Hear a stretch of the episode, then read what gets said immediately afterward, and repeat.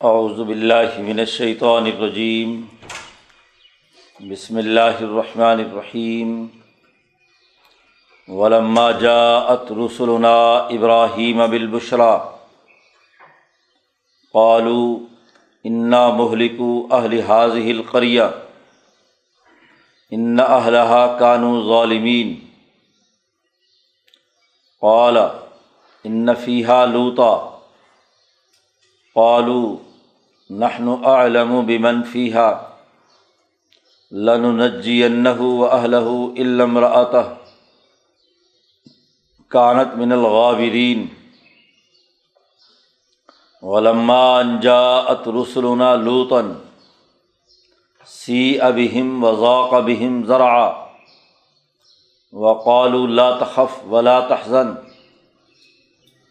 انا منجو کا و اہل کا علم رعتا کا کانت من الغابرین. انا منزلون على اہل هذه القرية رجزا من السماء بما كانوا يفسقون ولقد تركنا منها آية بينة لقوم يعقلون وإلى مدين أخاهم شعيبا وقال يا قوم اعبدوا الله وارجوا اليوم الآخرة ولا تعثوا في الارض مفسدين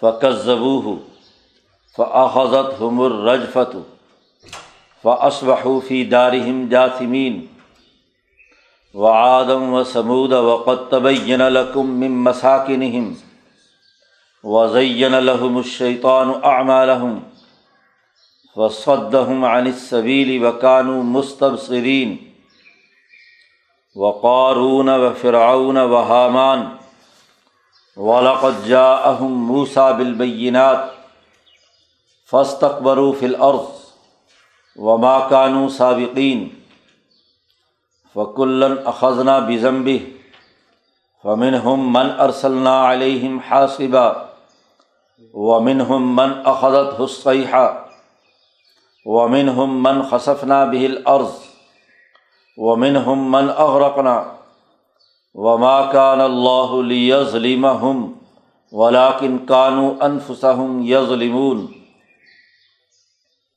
مسل الدین تخذو دون اللہ اولیاء کمثل العنکبوت اتخذت بیتا و ان اوہن البیوت لبیت العنکبوت لو کانوا یعلمون ان اللہ يعلم ما يدعون من دونه من شيء وهو العزيز الحكيم وتلك الامثال نضربها للناس وما يعقلها الا العالمون خلق الله السماوات والارض بالحق ان في ذلك لآية للمؤمنين صدق الله العظيم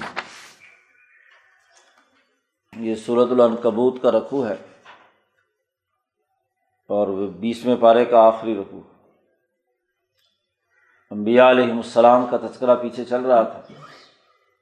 خاص طور پر لوت علیہ السلام کے حوالے سے بات چل رہی تھی کہ لوت علیہ السلام نے اپنی قوم کی ان تمام حرکتوں کے بعد اور ان کے اس پر اصرار اور تکبر کے بعد لوت علیہ السلام نے اللہ سے دعا مانگی ربن سرنی القوم المفصدین اس فسادی قوم پر میری مدد فرما۔ چنانچہ اللہ نے مدد بھیجی۔ اس کا تفصیلی تذکرہ اس رقوع کے شروع میں ہے کہ ولما جات رسولنا ابراہیم بالبشرا۔ لوت علیہ السلام چونکہ ابراہیم علیہ السلام کے ماتحت نبی تھے اور ابراہیم علیہ السلام نے ہی لوت علیہ السلام کو اس قوم کی طرف یہ پیغام دینے کے لیے بھیجا تھا۔ تو اصل نبی کے پاس پہلے آئے اطلاع دینے کے لیے فرشتے۔ اس کا تفصیلی واقعہ پیچھے صورت حود میں گزر چکا ہے کہ سب سے پہلے ابراہیم علیہ السلام کے پاس آئے اور انہیں بیٹے کی خوشخبری سنائی، اسحاق علیہ السلام کی پیدائش کا۔ سارا کے سامنے جس پر انہوں نے تعجب کا اظہار کیا، اس کی تفصیلات پیچھے گزری ہیں۔ قرآن حکیم کہتا ہے لمہ جات رسولنا جب ہم نے اپنے رسول یعنی فرشتے ابراہیم علیہ السلام کے پاس بھیجے خوشخبری سنانے کے لیے۔ ایک قوم کی تباہی کے لیے آئے تھے اور ابراہیم علیہ السلام کے ذریعے سے آگے ایک نئی نسل بنی اسرائیل کی بنیاد رکھنے کے لیے۔ امبیا علیہم السلام جو انسانیت کی ترقی کے لیے کردار ادا کرتے ہیں، ان کے جد امجد حضرت اسحاق علیہ السلام کی پیدائش کی خوشخبری سنانے کے لیے آئے۔ پالو خوشخبری سنانے کے بعد حضرت ابراہیم علیہ السلام سے کہا انہوں نے، انا مہلک اہل حاضل القریہ۔ ہم اس بستی والوں کو سدوم کو، بستی کا نام سدوم تھا۔ اس بستی والوں کو ہم تباہ کرنے کے لیے آئے ہیں، ہلاک کرنے کے لیے آئے ہیں، فرشتے ہیں۔ ان اہلہ کانو ظالمین، اس لیے کہ اس بستی کے لوگ ظالم ہیں۔ انہوں نے بڑا ظلم کیا ہے، اجتماعیت توڑی، فساد برپا کیا، انسانی نسل کا توالد و تناسل کا سسٹم خراب کیا۔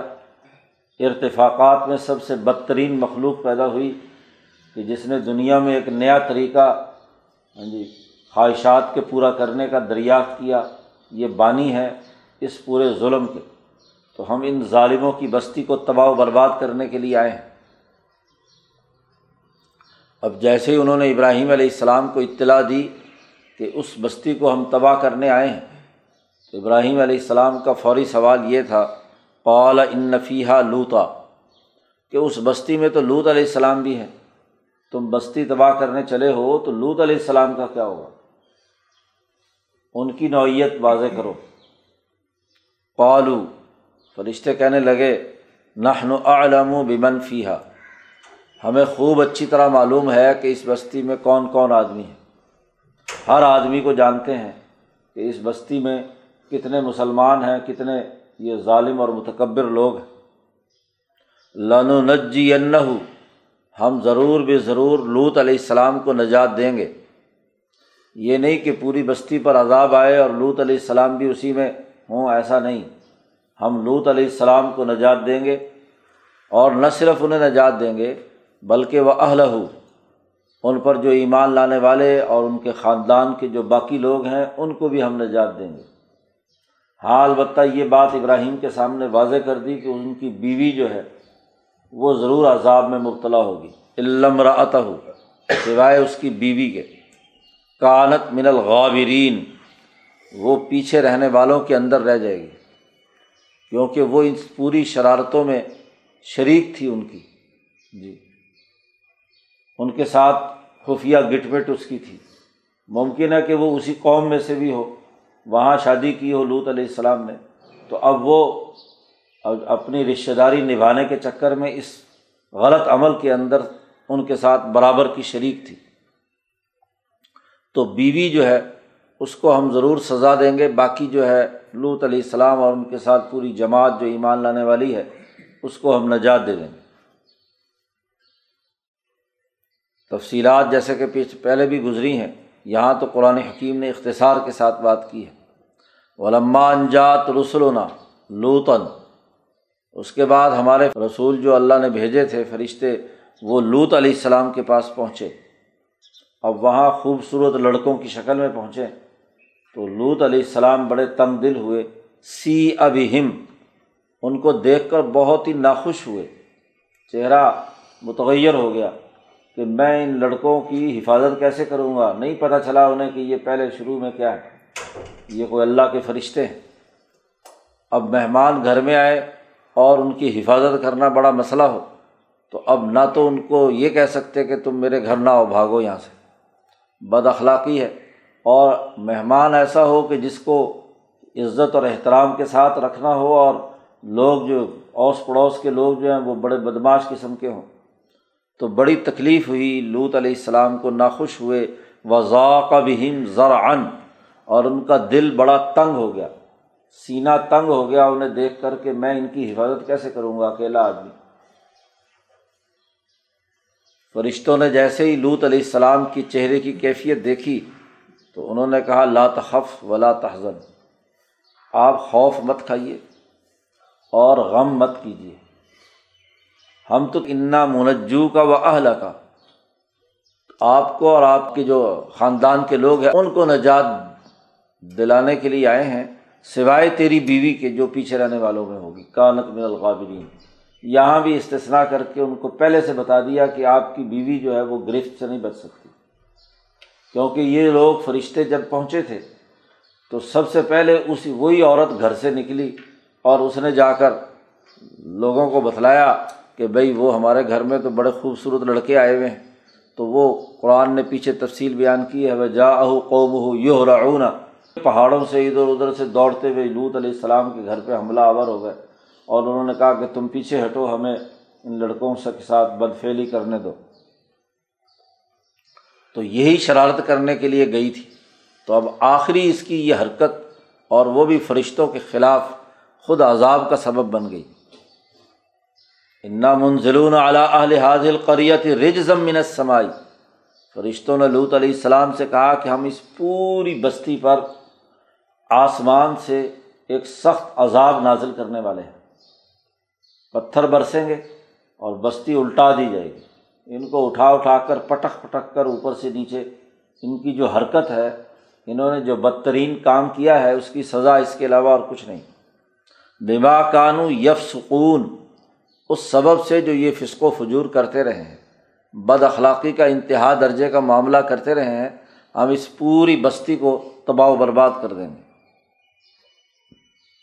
قرآن حکیم کہتا ہے ولاقت ترک نامنہا آیتن اس بستی کی ہم نے نشانیاں چھوڑی ہیں بینتاً لیکن اس قوم کو اس سے سمجھ میں آتی ہے جو عقل مند ہو۔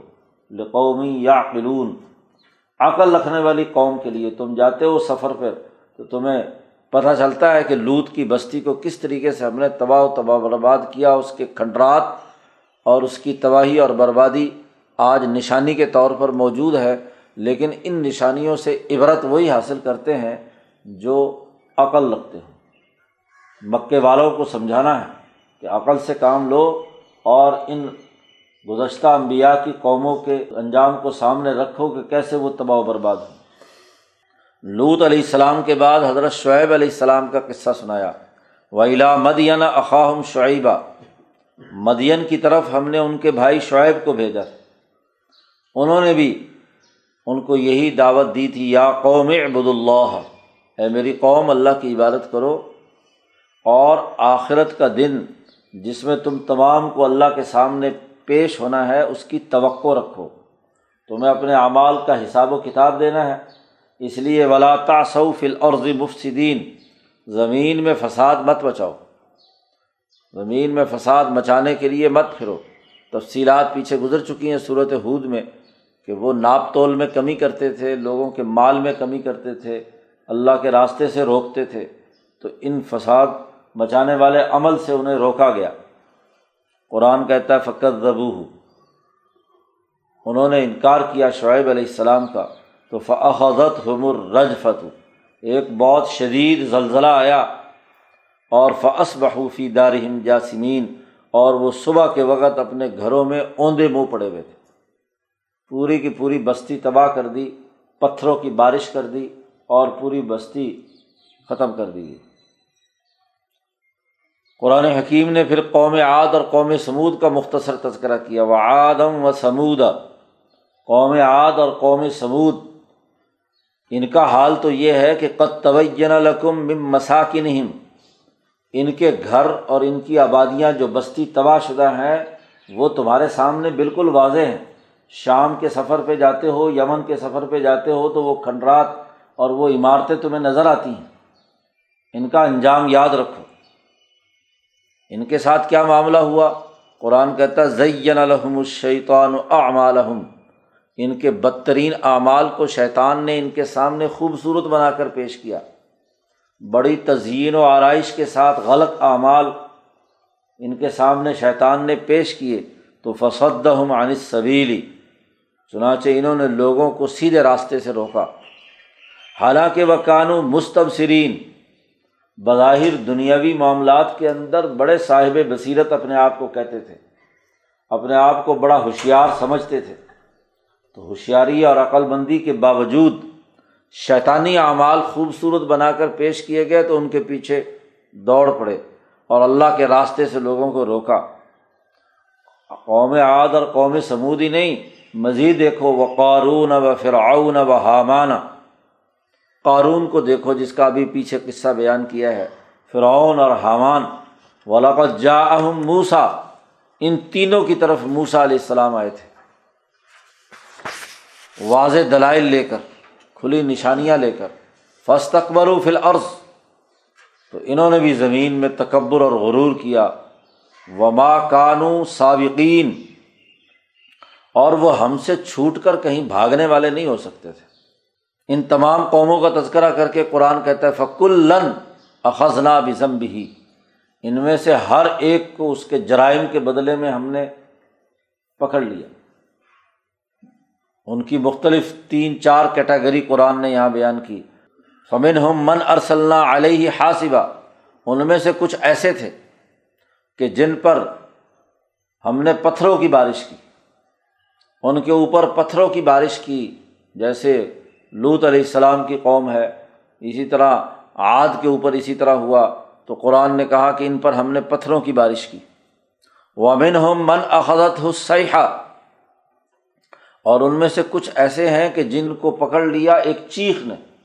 زلزلہ آیا، چیخ آئی، جیسے قوم سمود ہے۔ ہاں جی۔ ان لوگوں پر، اہل مدین پر اسی طرح زلزلہ آیا جس کا پیچھے ابھی ذکر ہوا۔ تو ایسی بھی تھی۔ وہ امین من خصفنا بھی عرض اور ان میں سے ایسے بھی ہیں کہ جن کو ہم نے زمین میں دھسا دیا، جیسے قارون۔ ومن ہم من غرقنا۔ اور ان میں سے ایسے بھی ہیں جن کو ہم نے غرق کر دیا، جیسے فرعون اور قوم نوح، کہ پورے طوفان اور پانی کے سیلاب میں انہیں غرق کر دیا گیا۔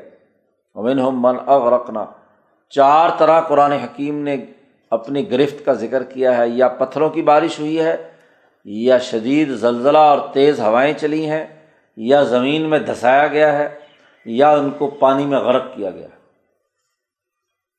امام شاہ ولی اللہ فرماتے ہیں کہ جہاں جیسا موقع ہوا، جیسے اسباب یا جس علاقے میں وہ رہتے تھے، وہاں جس طرح کی ذریعے سے بھی قریب ترین شے کے ذریعے سے عذاب دیا جا سکتا ہے، اس کے مطابق انہیں عذاب دیا گیا۔ جی جو پتھروں اور پہاڑوں کے علاقے میں رہتے تھے، ان پر پتھر برسائے گئے۔ جو صحرائی علاقے میں رہتے تھے، ان کے اوپر زلزلہ اور تیز ریت کا طوفان، بارش کا طوفان آیا۔ جو کسی دریا سے گزر رہے تھے یا پانی کے قریب تھے، ان کو پانی میں غرق کیا اور جہاں دلدلی زمین تھی، انہیں زمین میں دھسا دیا۔ تو جیسا موقع ہوا، جیسے اسباب دنیا کے ہوئے جس علاقے میں وہ تھے، اس کے مطابق ان کو عذاب دیا گیا۔ اور ان تمام کا تذکرہ کر کے اللہ پاک فرماتے ہیں کہ اللہ پاک کبھی لوگوں پر ظلم نہیں کرتا۔ وہ ماں کار اللہ علیہ ظلم اللہ نے ان پر کوئی ظلم نہیں کیا۔ ولاکن کان انفسم یا ظلمون انہوں نے خود اپنی جانوں پر ظلم کیا ہے۔ تکبر کیا، غرور کیا انسانیت کے لیے۔ ہاں جی گڑھے کھودے ان کے ارتفاقات خراب کیے، ان پر فساد مچایا۔ تو خود ظالم تھے یہ۔ یہ تمام واقعات بیان کرنے کے بعد یہ بات واضح کی جا رہی ہے۔ مسل اللہ دینت تخذ مندون اللہ اولیا جو اللہ کو چھوڑ کر کسی کو اپنا دوست اور یار بناتے ہیں، ان کی مثال ایسے ہی ہے کا مسل العن کبوت جیسے مکڑی ہوتی ہے، مکڑی جالا بنتی ہے، تو مکڑی کی مثال ہے۔ مکڑی بظاہر بڑا محل تعمیر کرتی ہے، چھوٹے چھوٹے تاروں سے بڑی خوبصورت جال بناتی ہے۔ اور وہ یہ سمجھتی ہے کہ یہ میں نے اپنا محفوظ قلعہ بنا لیا۔ جی بہت بہترین۔ اور چھوٹے موٹے کیڑوں مکوڑوں کو پکڑنے کے اعتبار سے تو وہ ایک بہت بڑا جال اور بہت بڑا قلعہ ہوتا ہے۔ جیسے ہی کوئی کیڑا مکوڑا پاس سے گزرتا ہے تو جھپٹا مار کر پکڑ کر اس جال میں پھنسا لیتی ہے۔ اور پھر اس کو اس طریقے سے باندھتی ہے اور خون چوستی رہتی ہے۔ اور عجیب بات ہے کہ جب اس کی اپنی اولاد بھی پیدا ہوتی ہے، تو اسے بھی کھانا شروع کر دیتی ہے۔ وہ اولاد اسے کھانا شروع کر دیتی ہے۔ اور وہ جب مرتی ہے، تو پھر اس کے بعد وہ باقی اولاد پھیل کر اپنے اپنے اسی طرح مکڑی کے جالے۔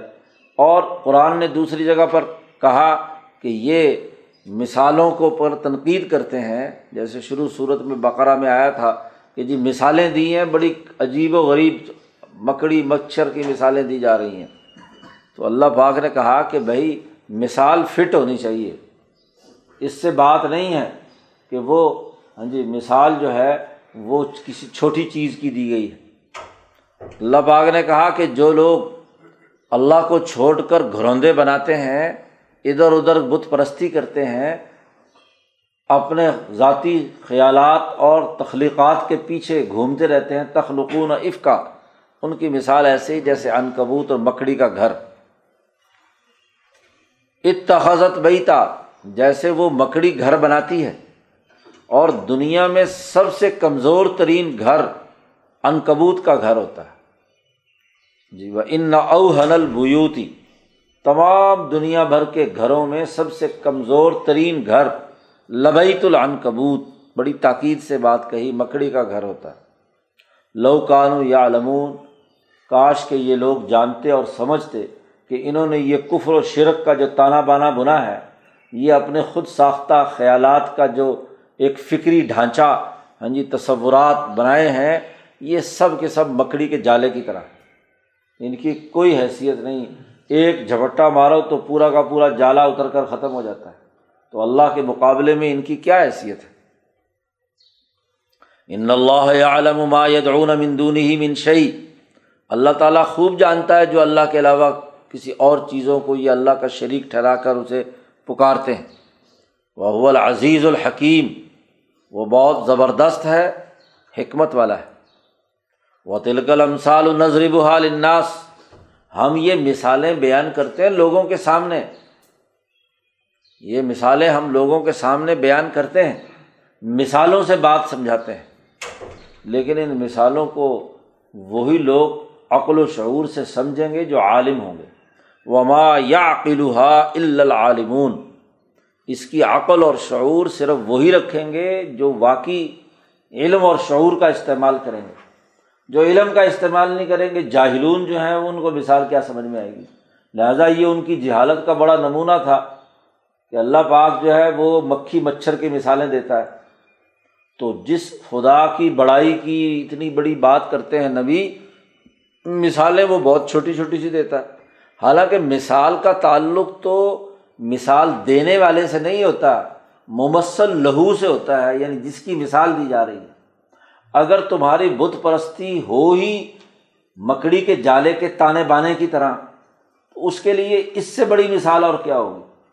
یہ تو تمہارے خداؤں کی ذلت اور رسوائی کی مثال ہے کہ وہ اتنے کمزور ہیں جو اپنے پاس سے مکھی نہیں اڑا سکتے، جو اپنے سامنے رکھے ہوئے کھانے کو خود کھا نہیں سکتے، اپنا ہاتھ نہیں ہلا سکتے، تو ان کو مکھی مچھر سے مثال دے کر سمجھانا اور ان کے گھروں کی طرح اس کو کمزور ثابت کرنا، یہ بےآینی ہی اس سے ان کی کمزوری واضح ہوتی ہے۔ تو ممثل لہو کی مناسبت سے تو یہی مثال فٹ بیٹھتی ہے۔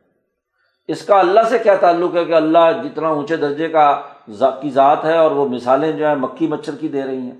کوئی اللہ تبارک و تعالیٰ کی کسی علم کی بات تو بیان نہیں کی جا رہی؟ جی اللہ تعالیٰ کی کسی صفت کا اظہار تو ان مکھی مچھروں کے ذریعے سے نہیں کیا جا رہا۔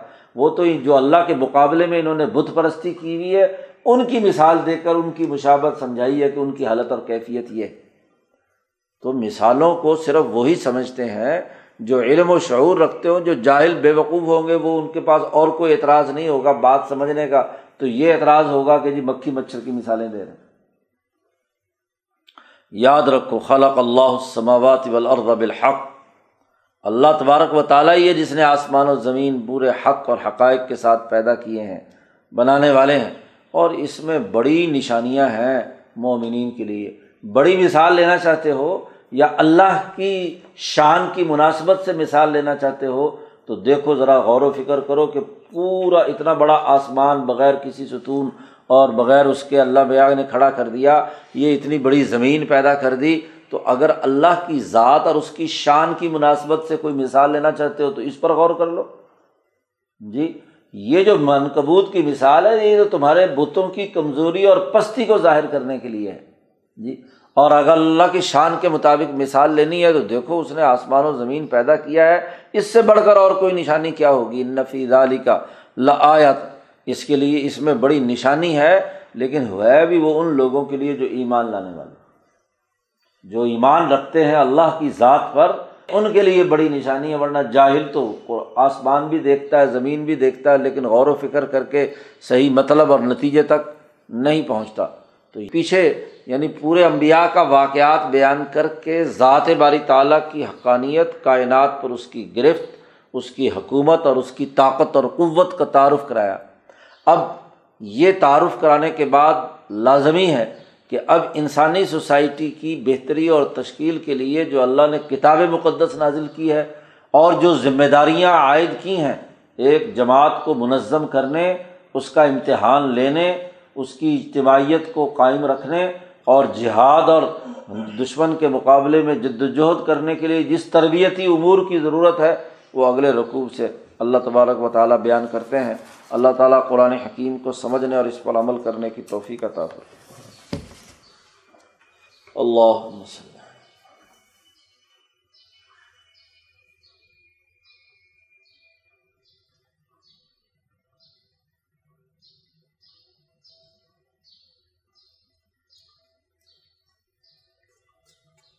اجمائی